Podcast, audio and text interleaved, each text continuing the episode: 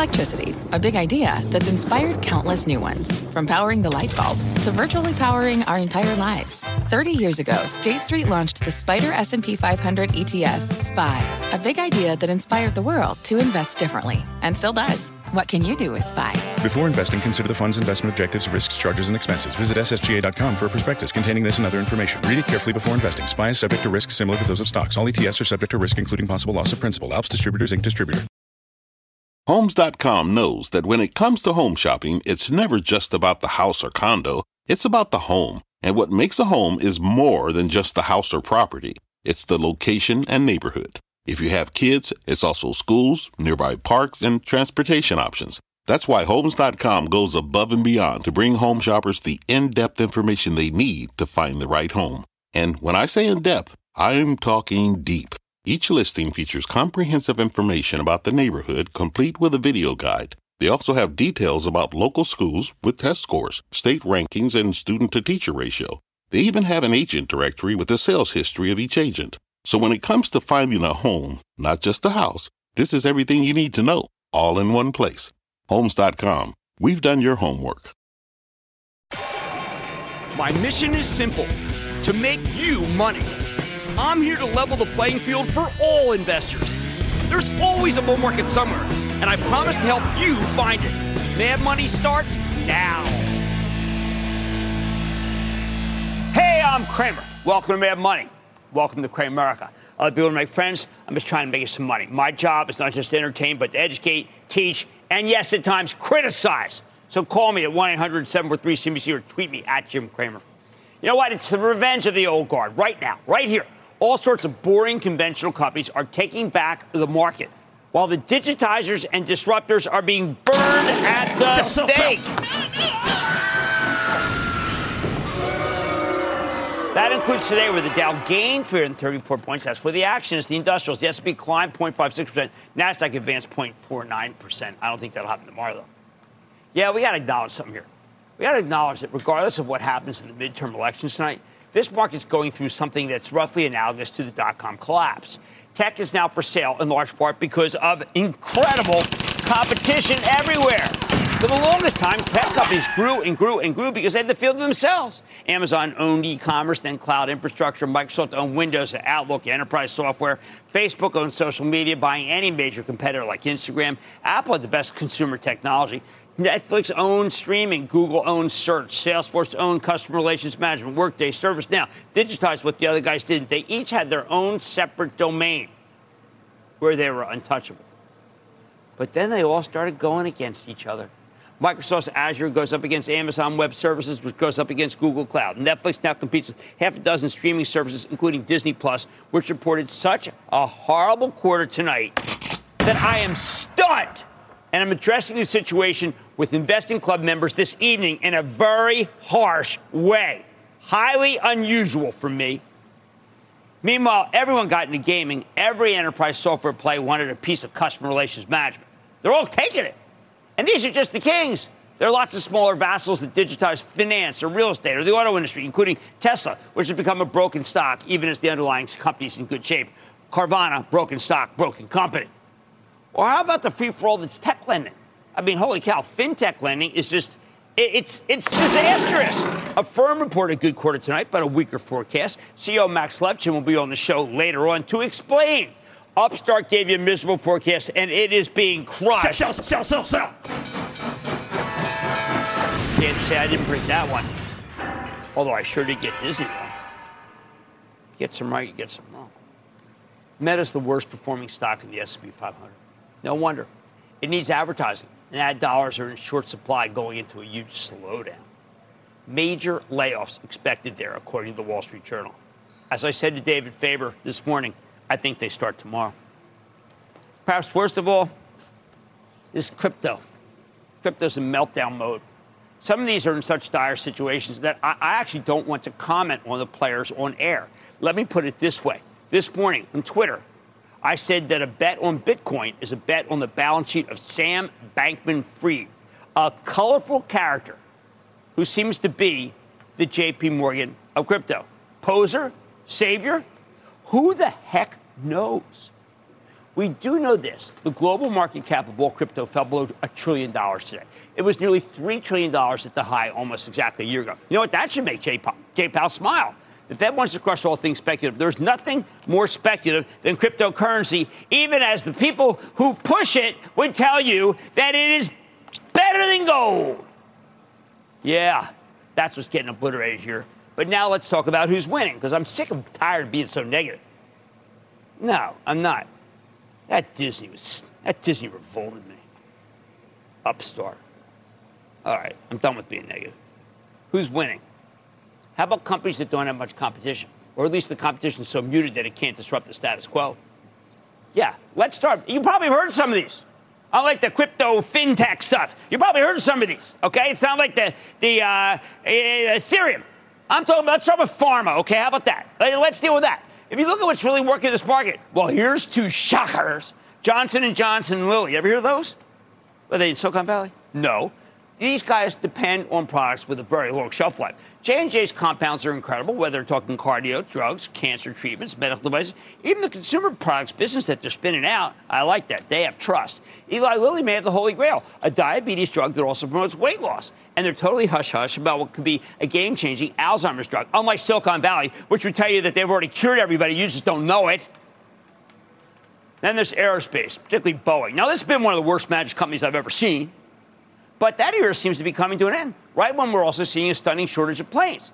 And it's not like their only real competitor, Airbus, can fill all the demand. For the longest time, we figured Boeing would have, have, would have to beg the Chinese airlines to keep their orders. Now, uh, now I think the shoe's on the other foot because there's an aircraft shortage thanks to the booming travel business tra- that has uh, airlines eager for more capacity. You know what, China? But People's Republic, listen up. You're too late. Boeing stocks caught fire over the past six weeks as people realize they don't need any China orders at all.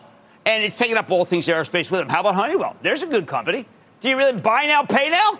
Hey, I like that. Uh, Raytheon, uh, uh, buy now, pay in advance. I don't know. Again, unlike the tech disruptors, these aerospace plays tend to be part of benign oligopolies. They're not really competing. Well, it's gentle competition. They're, it's Harvard Yale, you know what I mean? There are literally only two companies in the world that make large commercial aircraft at scale. They aren't about to be disrupted by some outfit in Silicon Valley that's not even in a garage. It's in a bay. No, it's in it's in a big island in Hawaii. I think Caterpillar's in a similar situation. There are only a couple companies left that really know how to make earth movers at a time when we're about to move billions of tons of earth as part of the big federal infrastructure bill. Cat's going to end up with more orders than it can handle. Mark my words. And I can say the same thing about Deere.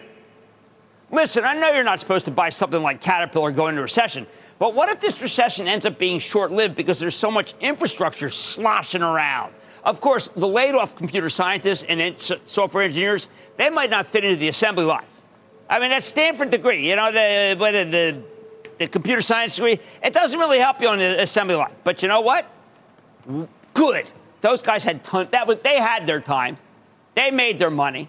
They made their fortunes. Meanwhile, we're seeing a remarkable performance from uh, PepsiCo. Yeah, and why not? Their costs come down to food, plastics, cans, some glass. All these commodities are coming down big. Next year, Pep will have radically lower costs. In the old days, Wall Street preferred microchips, but now the semiconductor space has become viciously competitive. These days, if it comes down to a choice of Doritos or Intel, I say make mine Cool Ranch. How about Starbucks? Man, you seen that horse? It's incredible. It's been on fire. Why? Because it's actually harnessing technology. Thank you, Howard Schultz, to make cold coffee in its various. It turned out the cold brew is what anybody wanted, but Starbucks couldn't make it fast enough. Now they got the machines to do it. They are taking back an entire industry that they almost lost, that they invented. Maybe the best example of a company that can't be disrupted, one that's in ascendance, even as its stock can't get much love at all because of recession fears, is a company called Nucor. This is the largest, most efficient steelmaker in America, perhaps the world, because the other guys are all, who knows what their numbers are. In many ways, Nucor is the poster boy for what I'm talking about. A company with a stock that sells for less than five times earnings that I think is going to have a huge fourth quarter and an even bigger next year. And I don't care about Jay Powell. How is this possible? How about because Nucor makes the most sustainable steel in the world? Steel that can help automakers like GM meet their own environmental goals. How about because all that federal infrastructure money will go to the states, which will then turn around and buy the steel from Nucor because they're the only game in town?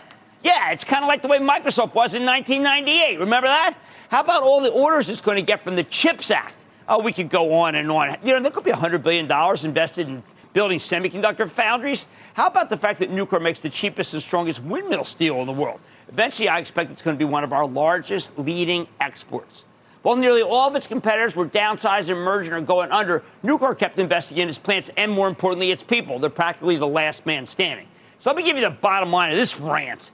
This market's still full of people who haven't adapted to the new reality. They're looking to find the right level to start buying Snap. And they want the carcasses of software as a service. But me, give me Nucor Steel holds up longer, more uses. They're facing little competition as the once great tech stocks used to have. And I got to tell you, now I'm restricted, but I'm thinking this is a better stock to own for the club, than the investing club, than any. Well, no, I like a lot of this. I love the Lilly and J&J, some of the board. But you know what I mean? I'm sick of tech. Bernie in Pennsylvania, please. Bernie. Hey, Jim, a Big Ten Penn State booyah to you. Well, a Jeff Marks booyah right back at you. Uh, hey. Penn State is a Nittany Lion. Yes, sir. Yeah. Hey, I so's Miles Sanders if you want to go there. I like Sanders. Go ahead, I'm sorry. I do too. I want you to look at Workday. Look, I think Workday's doing a terrific job and Neil Bhusri's doing great, but I have to tell you, I'm not that fond right now of these software companies that have high multiples. I am looking for hardware companies that aren't in tech that have low multiples. All right, listen, the market's still full of people who haven't adapted the new reality. We've been trying to get out of tech for months now for the charitable trust. And I got to tell you, tonight, good example, Zoom. That actually may be the right level. I don't know. It's falling along with the broader tech cohort. Maybe the stock's poised to finally go higher after the fact that it's got a great balance sheet in Zoomtopia 2022. Let's get the information from the latest from the CFO. Then the IPO class in 2021, rough year, right? Uh, and after falling from its highs, could Portillo's be poised to buck the trend after reporting a host of good numbers? I'm talking to the CEO in front of the company's famous beef bus. I prefer a beef bus to Disney. Mickey should be ashamed. And Affirm has felt the pain of the fintech meltdown, and I'm learning more about what the company has in its pipeline with the CEO. Another tough one. So stay with Cramer.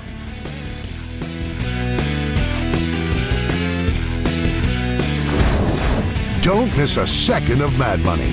Follow at Jim Cramer on Twitter. Have a question? Tweet Cramer. Hashtag mad tweets. Send Jim an email to madmoney at cnbc.com or give us a call at 1 800 743 CNBC. Miss something? Head to madmoney.cnbc.com. Fact. Running a business is not getting easier on your wallet. With higher expenses on materials, employees, distribution, and borrowing, everything costs more. Also a fact. Smart businesses are reducing costs and headaches by graduating to NetSuite by Oracle. NetSuite is the number one cloud financial system, bringing accounting, financial management, inventory, and HR into one platform and one source of truth. With NetSuite, you reduce IT costs because NetSuite lives in the cloud with no hardware required. Accessed from anywhere, you can cut the cost of maintaining multiple systems because you've got one unified business management suite. You improve efficiency by bringing all your major business processes into one platform, slashing manual tasks and errors. Over 37,000 companies have already made the move. See how you'll profit with NetSuite, and then you can think of all the ways you could be spending the money you save. Company retreat in Malibu, anyone? By popular demand, NetSuite is offering a one-of-a-kind flexible financing program for a few more weeks. Head to netsuite.com to start saving. When you're hiring, the best way to search for a candidate isn't to search at all. Don't search, match with Indeed. Indeed is your matching and hiring platform with over 350 million global monthly visitors, according to Indeed data, and a matching engine that helps you find quality candidates fast. Use Indeed for scheduling, screening, and messaging to connect with candidates faster. Plus, 93% of employers agree Indeed delivers the highest quality matches compared to other job sites, according to a recent Indeed survey. Leveraging over 140 million qualifications and preferences every day, Indeed's matching engine is constantly learning from your preferences. Join more than 3.5 million businesses worldwide that use Indeed. Listeners of this show will get a $75 sponsored job credit to get your jobs more visibility at Indeed.com slash Mad Money. Just go to Indeed.com slash Mad Money right now and support this show by saying you heard about Indeed on this podcast. Indeed.com slash Mad Money. Terms and conditions apply. Need to hire? You need Indeed.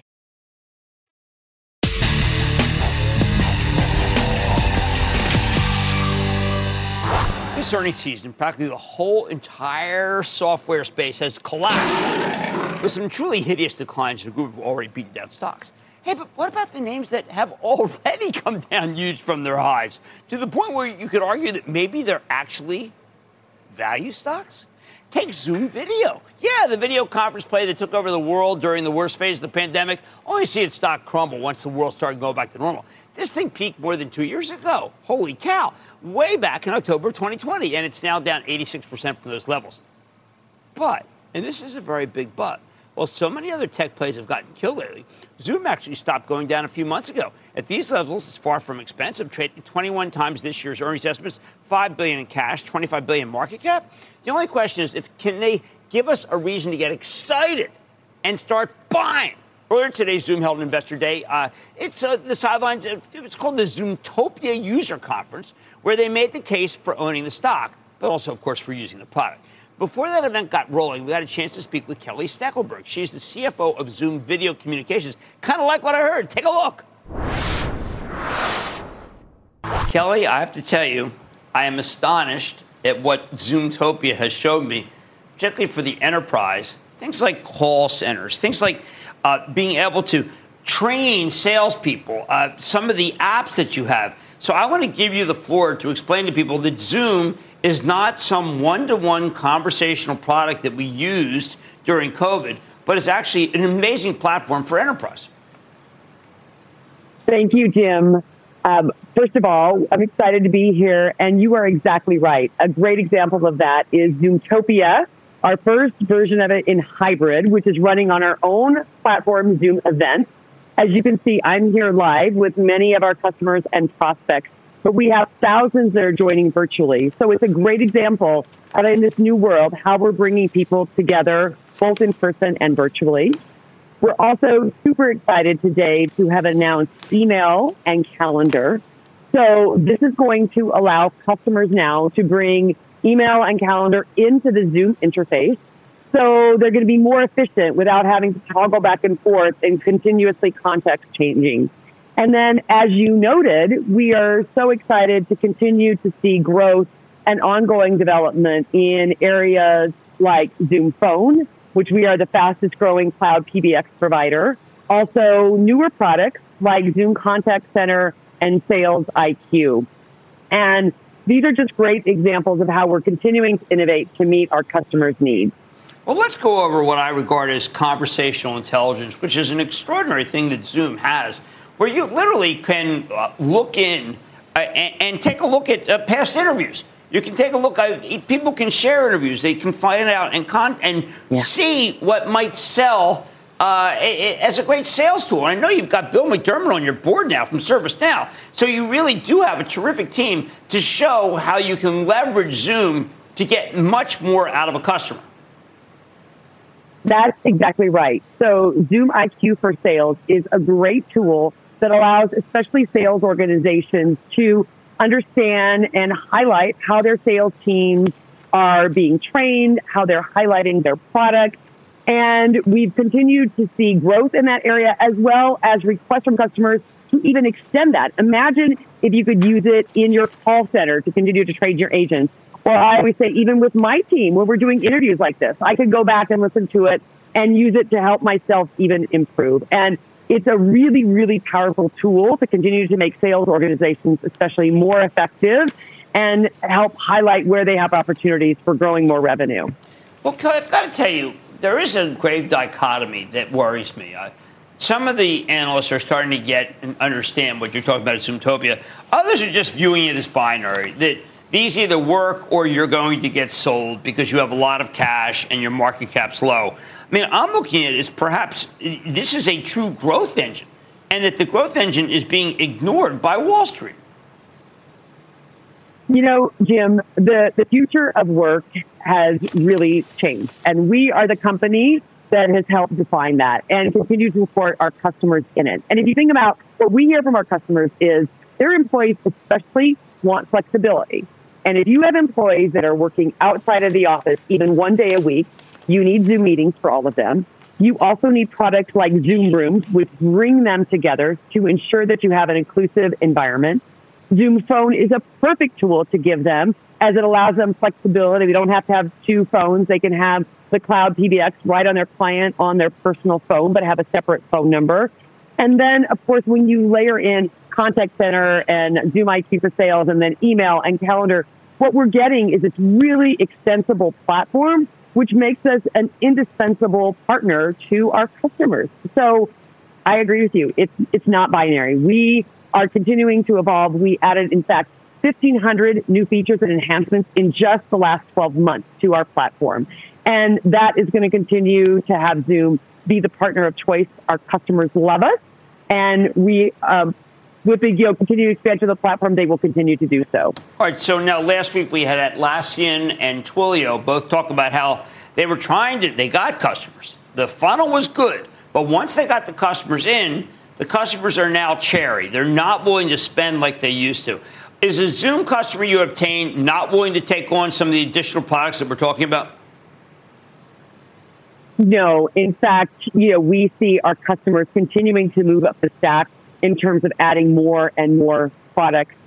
Uh, we have have you know 10% of our customers account for approximately 50% of our ARR today, which just shows you they continue to build on this platform and layering their products, and it just makes it more efficient for their their employees. Rather, as you think about with the Zoom within the Zoom interface, they can do their calendar, their meetings, their phone, their email. And that just makes it so easy. And it's more efficient for the customers themselves because they can now start to limit the number of vendors that they're working with, which is great for IT organizations. The change management is really easy.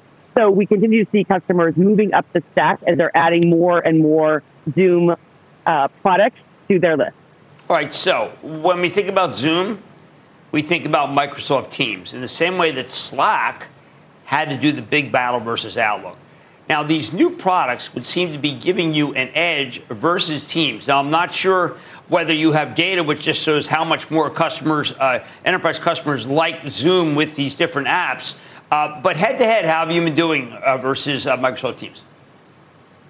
You know, we are always focused on delivering happiness to our customers. And that means providing them amazing Zoom products but also providing them interfaces for when they want to integrate with other, you know, other products or other vendors. And our relationship with Microsoft is one of both partnership as well as competition. And we continue to meet our customers where they are so that if they want to use a combination of platforms, we're going to enable them to do so. Excellent. Well, Kelly, thank you so much again for coming on Mad Money, uh, direct from Zoomtopia, which seems like it's uh, doing very well for you. Thank you so much. Thanks so much for having me, Jim. That's Kelly Steckelberg. She's the CFO of Zoom. Mad Money will be back in a moment. Ahead on Mad Money. Order up. This food slinger's earnings are in. Cramer takes a bite. Next. The spirit of performance defines Acura, and now it's electric. Introducing the all electric ZDX, Acura's most powerful SUV yet. While what powers their cars may change, the energy that makes Acura never will. Crafted using the same formula that brought them electrified supercars and multiple IMSA championships, the ZDX has track tested performance that packs an energy all its own. With a premium Bang & Olufsen sound system and up to 313 mile range on a single charge, and a Type S variant with an estimated 500 horsepower, the ZDX is everything they said electric could never be. It was built with the driver in mind, just like Acura's been doing since the beginning. We could talk all day, but the only way to experience this electric performance is to drive it yourself. Unlock the energy and order yours at Acura.com. Take your business further with the smart and flexible American Express Business Gold Card. It offers flexible spending capacity that adapts to your business. You can also earn up to $395 in annual statement credits on eligible purchases at select business merchants. That's the powerful backing of American Express. Terms apply. Learn more at americanexpress.com slash business gold card.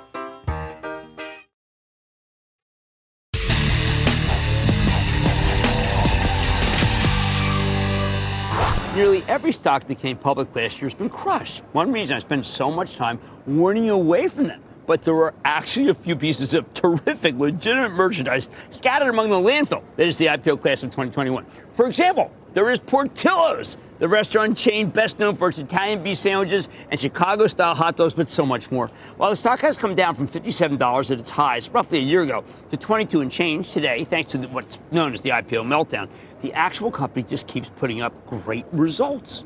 That includes last week when Portillo's reported a fabulous quarter, a clean top and bottom line beat, nearly 6% same store sales growth, even though the analysts were only looking for a little over 2%. And you know what? The stock's been gaining momentum of late, up nearly 15% over the past four weeks. Today, the company held its inaugural investor day, so we figured it was a good time to check in with Michael Osanloo. He is the president and CEO of Portillo's came to the New York Stock Exchange today and brought Portillo's famous beef bus with him. Mr. Osanloo, it is a pleasure to see you here.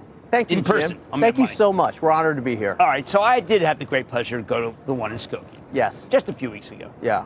And I said to myself, and I said to my wife, I've always looked for stocks where there's something that's good in a region that plays. It can be all over the country. I have found it in Portillo's. But why is it so darn good? Well, I mean, we've talked about this a little bit before. The restaurant business can be super simple. You give people amazing food, abundant portions at a great price, and a great experience. It's a beautifully self fulfilling model, right? And it's as simple as that. We top that with taking great care of our frontline team members. I hope you had a great experience in Skokie. I hope the team was amazing to you. My, my wife wanted to tip everybody in the process. Remember, because it is a process. You should tell Yes, people. is. It's not just like you get up to the counter and they No. have it. You Yeah. go around. Yeah. Well, that, that's part of the magic of Yes. experiencing Portillo's. We have that front order taker who hopefully helps you figure out what to order. And then there's like a little bit of theater because as you walk down the line, you're watching somebody snapping a bag, making a hot dogs, dipping the beef onto the uh, the bread. So there's a little bit of, uh, of theater as you're going. And then when they're actually sending your food, you know, hopefully they gave you a little rhyme like, "Hey, number 55, look alive," with a smile. Always spotless, too. Yes. Spotless. Good. uh, you know, floor. Yes. Now, uh, Arizona, Indiana, Texas, Cal- California, you're Central Florida. You you couldn't be everywhere eventually, right? I mean, what? How many do you have now? How many could you have? Well, as of today, 71. Tomorrow, next week, 72. Okay. And uh, I don't think it's a. We will be everywhere. I think this is a concept that travels. I was telling the analysts today that our numbers, as gaudy as they are, Right.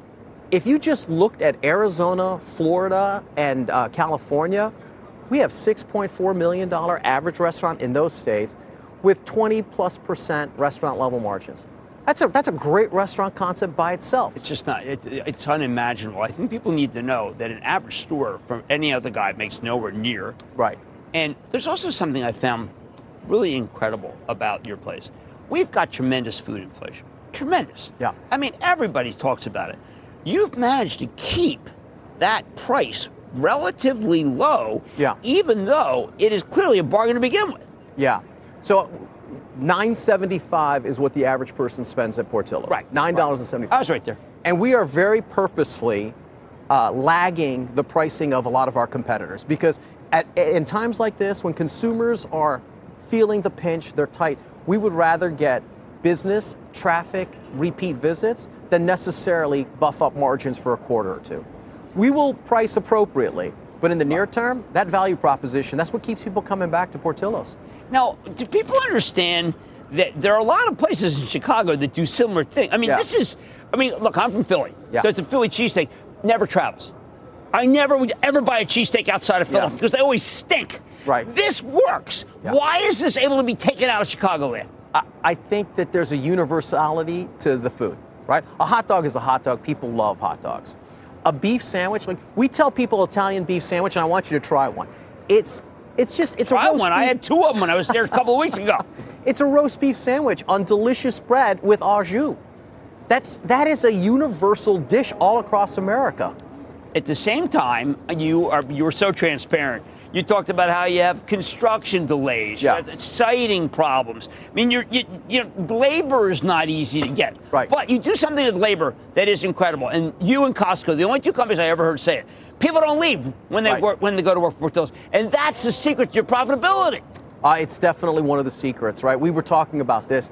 Our, uh, our turnover at the hourly level is 25 to 30 percentage points lower than the industry.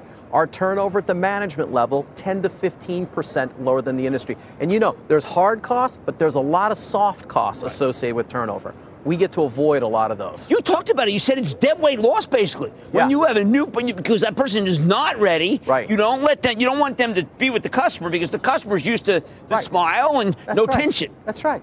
Just amazing. Now, um, when you look at the at the long term growth, one of the things that I've seen people sit right there do is they get to that 700 too quickly, and Yeah. then they sacrifice the quality. Right. I mean, at what point do you have to say, okay, look, I can add 10, I can add 15, but they have to be perfect. I got to visit each one, make sure, Yeah. because you're you are a perfectionist. Yes. I'm a micromanager and a but I like that. But so here's here's what our philosophy is right now. I want slow, steady growth where every restaurant is a home run. And don't let the Wall Street screw you up. We're not going Don't let them screw you up with this. The other thing, and this is a secret I've shared, every restaurant we open opens with an experienced Portillo's general manager. I want them to know what it's supposed to look like and feel like. I want them to know how to be the cultural ambassador. And I'm not opening Portillo's with brand new people who don't know us. Well, I got to tell you, um, I think you're you're definitely pulling it off. Uh, once again, I want to tell people that if, beside the fact how delicious it is, the profitability per store. Yeah. Is there any higher in the country? I certainly don't know of one. See, I think that's the you know for because Yeah. remember I got to please both the eaters Right. and the shareholders. Yeah. And it's very rare. I mean, Yeah. maybe Chipotle because I you know I admire that. Fantastic company. But that's really about it. Yeah. That's how special your company is. Do you know what else? We're a really young company in the sense of being a public company. Right. Older There's a lot family. of opportunity ahead of us. Well, I'm counting on you. Okay. I got to tell you, I'm counting. I told my travel trust guy, Jeff Marks, this may be the one. This Yeah. might be the one. That's Michael Osanloo. He's the CEO of Portillo's. Look, I didn't believe it until I went to the one in Skokie, and I bet you I could have gone to any one of them. Yeah. I mean, my, wife, my wife said, stop it already. Stop eating. Thank you, Michael. Very Great nice. to see you. Thank you, Great to see Jim. Mad Money's back to the Coming up, where to begin? Affirm has some explaining to do, and Cramer gets it done next.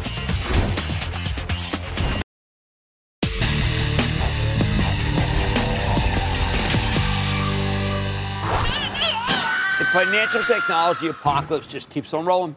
A year ago, fintech was on fire in a good way. Now it's on fire in a burning to death way. And the pain, it just doesn't stop. The House of Pain. Look at a firm, the buy now, pay later kingpin. After peaking a year ago, the stock has now lost more than 90% of its value going into today's close because the lending business is a lot less attractive when the Fed rapidly raises interest rates. Unexpected. Then Affirm reported after the bell, and while they actually turned in some solid results for the quarter, beating expectations on every major line, tech and share. The guidance was a lot less encouraging, and that's what's killing the stock. Management lowered their full year gross margin uh, volume and revenue forecast, both, as well as their operating margin forecast, which is probably the most important, and suggests that we're looking at larger than expected losses, although we can't be sure, certain of that. It's obviously not what Wall Street wants to see. It's why the stock's getting hammered after hours trading because people are very fearful. But there's no degradation in loan credit yet. Maybe there's more to meet the, the story meets the eye. And that's why earlier today we sat down with Max Levchin, the founder, chairman, CEO of Affirm Holdings, to struggle about getting a full picture. So take a look. Mr. Levchin, welcome back to Mad Money. Thank you for having me. Okay, so Max, a lot of things good in this quarter. Obviously, taking a lot of share, uh, doing a tremendous amount of business. Uh, first, before we get into your guidance, just tell us uh, how competitive the situation is and how you're standing versus your peers. In a firm where I sit, uh, we're doing pretty great. We took market share. We grew a lot on every important metric that we care about. Our consumer frequency, which is how much people care to use our product again and again, increased by 39%, which is uh, ahead of even our own plans. Um, competitively, it seems like we are the uh, current winner in the buy now, pay later world. All right, now you're uh, conscious, of course, the stock is down, so we've got to deal with that head on. You've always been straight with me, and I know you'll be straight with me now. One of the reasons why the stock is down is uh, gross merchandise.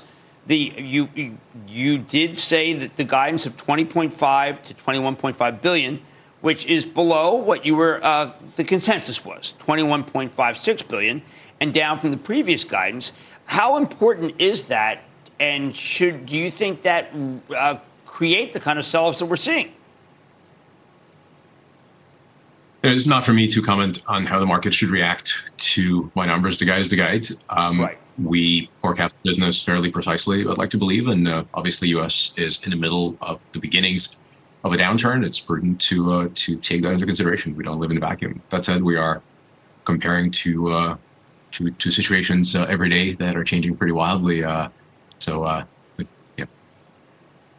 well, let's talk about what happens in a higher rate environment. I did not see any degradation of credit. Uh, again, I'm not, you know, look, to some degree, I'm playing devil's advocate to the stock. Uh, but because I look at credit, uh, I would have thought that it would have gotten much worse with rising interest rates. I did not see that. Funny you should say that. So I was watching your show last night, and the uh, buy now, pay never meme uh, got to me a little bit, so I apologize. Uh, but that's not us. I think the market has to figure out at some point that we are different. If you look at the credit results you just referred to, we are managing to the number that is exactly what it was before the pandemic, which you know before uh, before everything, and uh, that is because it's no accident. It's by design. We're running the company to goals that we set for ourselves, and we have the kind of controls that I think a lot of our peers in the space, frankly, do not, to hit the numbers that we feel we must hit. And so you're right. It's independent of rates, independent of GMV, independent of everything. We decide how much money we're willing to risk and what we're going to do about it. And so far, we have been exactly just as in control as we promised our shareholders we will. All right. Should we be concerned about the adjusted operating margin guidance of 7% to, uh, uh, which is worse than the previous 7%, 5%, which is worse than the previous guidance of 6.5% to 4.5. That seems to, to imply to me that things have gotten tougher in the business. Um, so obviously there is eventually, and I think we started saying this in uh, as, as, as long as February of this year, there is an impact uh, that interest rates as they rise have on, on our margins. Ultimately, they're not linear. Um, I think right now we're saying that 300 basis point movement of the rate has about a 10 to 20 basis point movement impact on our uh, margins. But uh, we have lots of uh, tools of, of, mitigating that. We're investing pretty heavily in projects the second half of the fiscal year to make sure that our margins not just stay consistent but improve. So uh, we feel quite good about that. But that said, there's real impact. Um, just to uh, give you a sense, I, I think the uh, terminal rate uh, prediction went up 150 basis points in the last two months. That, that's fairly unprecedented. Well, the reason I ask is because a lot of companies have decided, including yours, to prioritize profits and I want Affirm to grow. I want Affirm to take share, but I want Affirm to be profitable. Is that uh, in the near term? Is that just the wrong way to approach the stock and the company?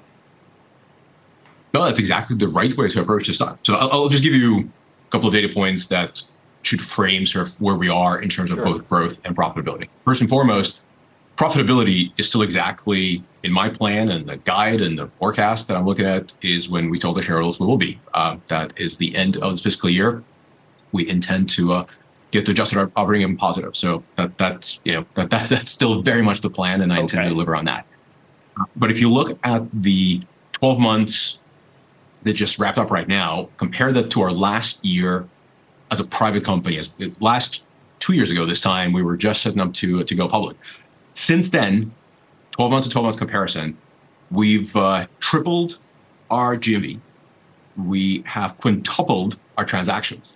We have tripled our active consumers, actually more than tripled them. And we've doubled the revenue and tripled revenue less transaction cost. That's a growth stock. I think we've done well for in less than two years of a comparison. That, that that's pretty strong, I feel. And we're still projecting growth of uh, 40% um, on, on GMV uh, in this fiscal year and um, you know some some really really strong numbers. So we intend to grow. We, we do not plan to uh, to slow down our growth. We'll obviously moderate it with things like rising interest rates and credit, and we'll manage the numbers we must, and ultimately turn profitable on schedule. but we intend to both grow and turn profitable. That, that is the goal. All right. Now, a previous guest, another show, uh, said that Affirm was going for a $300 million uh, ABS for,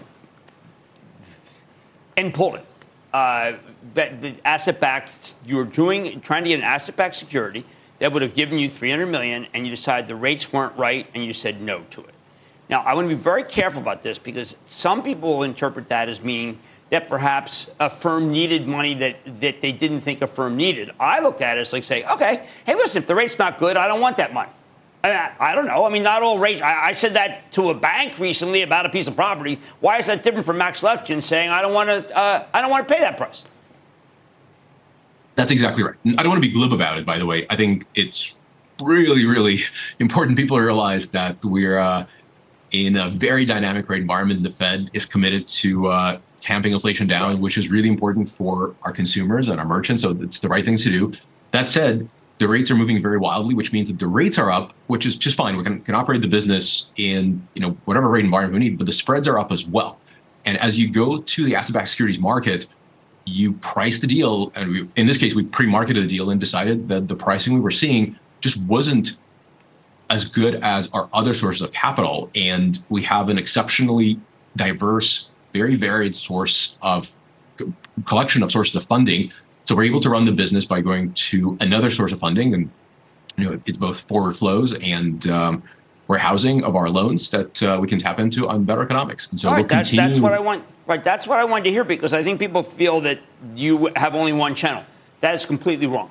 There's many, many sources. Also- now, there may be people who say that buy now, pay later, that PayPal's got an active buy now, pay later. Apple wants to move buy now, pay later. Are you ready for all comers? You know, PayPal's been competing with us for a while, and Right. uh, you know, I, I certainly have a lot of respect for uh, for what PayPal has become. That said, it has had precious little impact on our ability to grow, sign merchants. You know, obviously, uh, 85% of my transactions come from repeat consumers. People actually like our product enough to come back to it, even as new entrants into the market. So, feel very good about our ability to compete. That said, we're not resting on our laurels. We keep on developing new products to make sure that uh, what we have is unique and special to our consumers. And Apple? Are you can well obviously going up against Apple? No one wants to go up against Apple.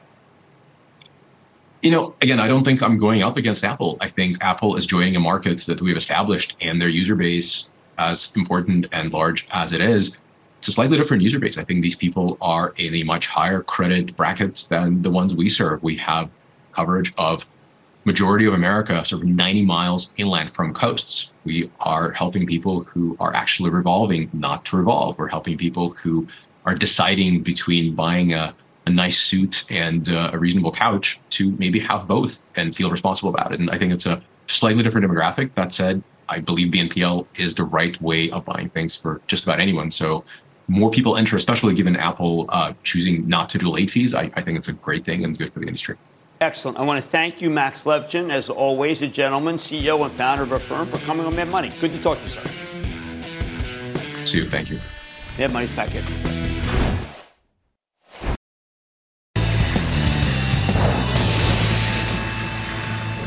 It is time. It's time for the live look at the coach Robert. I'm telling you, I'm telling you, I'm telling you, I'm telling you, play this out. And then the lightning round is over. Are you ready? Ski Daddy, time for the lightning round. Here's what I'm going to start with. Bob in California. Bob, open that Chapek. Bob. Hey, Jim, a big booyah. I hope your Eagles go all the way, and I consider you the Chuck Bednarik of investing with your two-way Oh my God, number advice. 60. I've got a shirt that, Frank Gifford, sorry. Okay, but that's just a, it's a historical reference. Go ahead.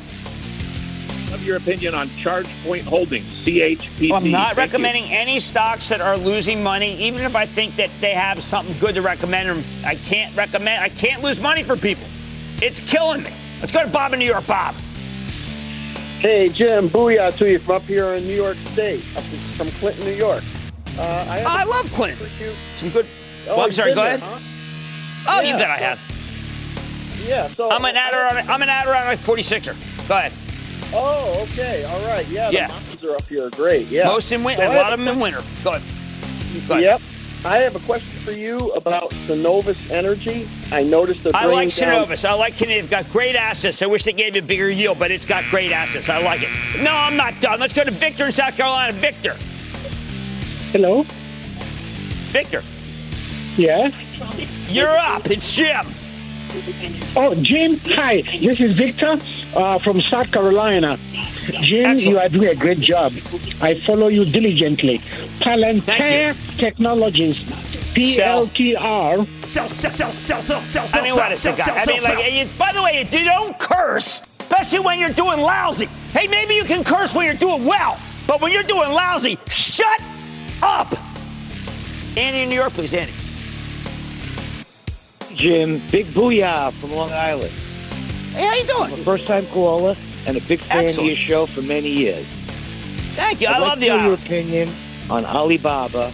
as No, a we're not fair- recommending any Sell, sell, sell, Chinese sell, sell, communist sell, stocks. sell, we had sell, enough sell. problems with American stocks. We do not recommend stocks of China that is communist. And that, ladies and gentlemen, is the conclusion of the lightning round. The lightning round is sponsored by TD Ameritrade. Coming up, hope for the best, prepare for the worst. Cramer goes around the horn of an economy on the brink. Next.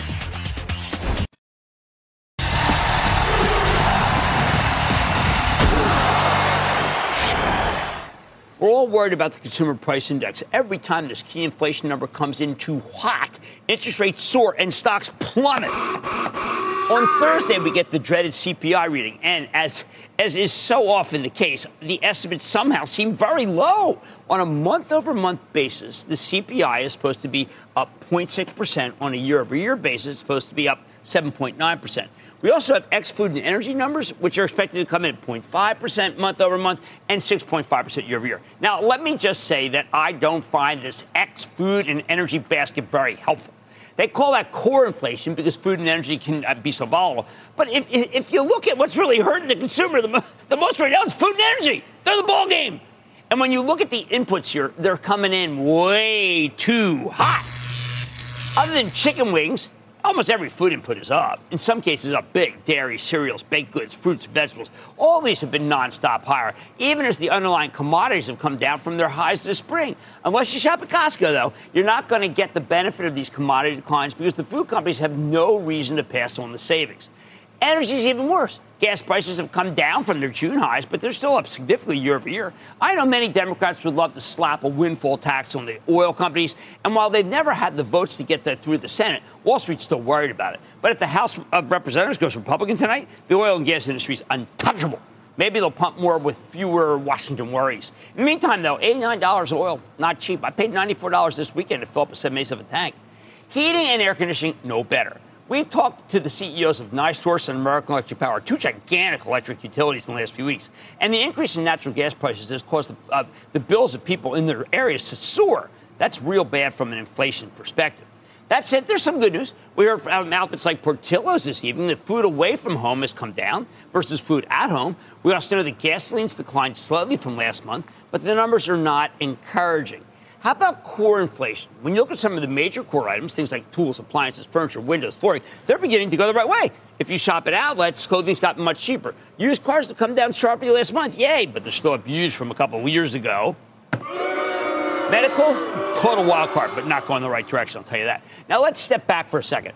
Let me give you what I'm really worried about. When I talk to execs from the companies that I follow, the consumers companies, they all have put through two, three, four price increases in the last year. Four! Very few of them believe that the price hikes will continue. But the price increases that have already happened are far greater than the CPI estimates we're looking at. What I don't understand is how the consensus simply can't seem to take these higher prices into account. The numbers always seem to come in too low, like the people who've put the forecast together have never been to a supermarket. I go to them, I can't believe it. Maybe this time will be different. And it could be. I mean, maybe cumulatively, maybe something broke well. But right now, when it comes to the CPI, I think we're in a hope for the best, prepare for the worst situation. I like to say there's always a bull market somewhere, I promise I'll find it just for you. Right here, Mad Money. I'm Jim Cramer. See you tomorrow.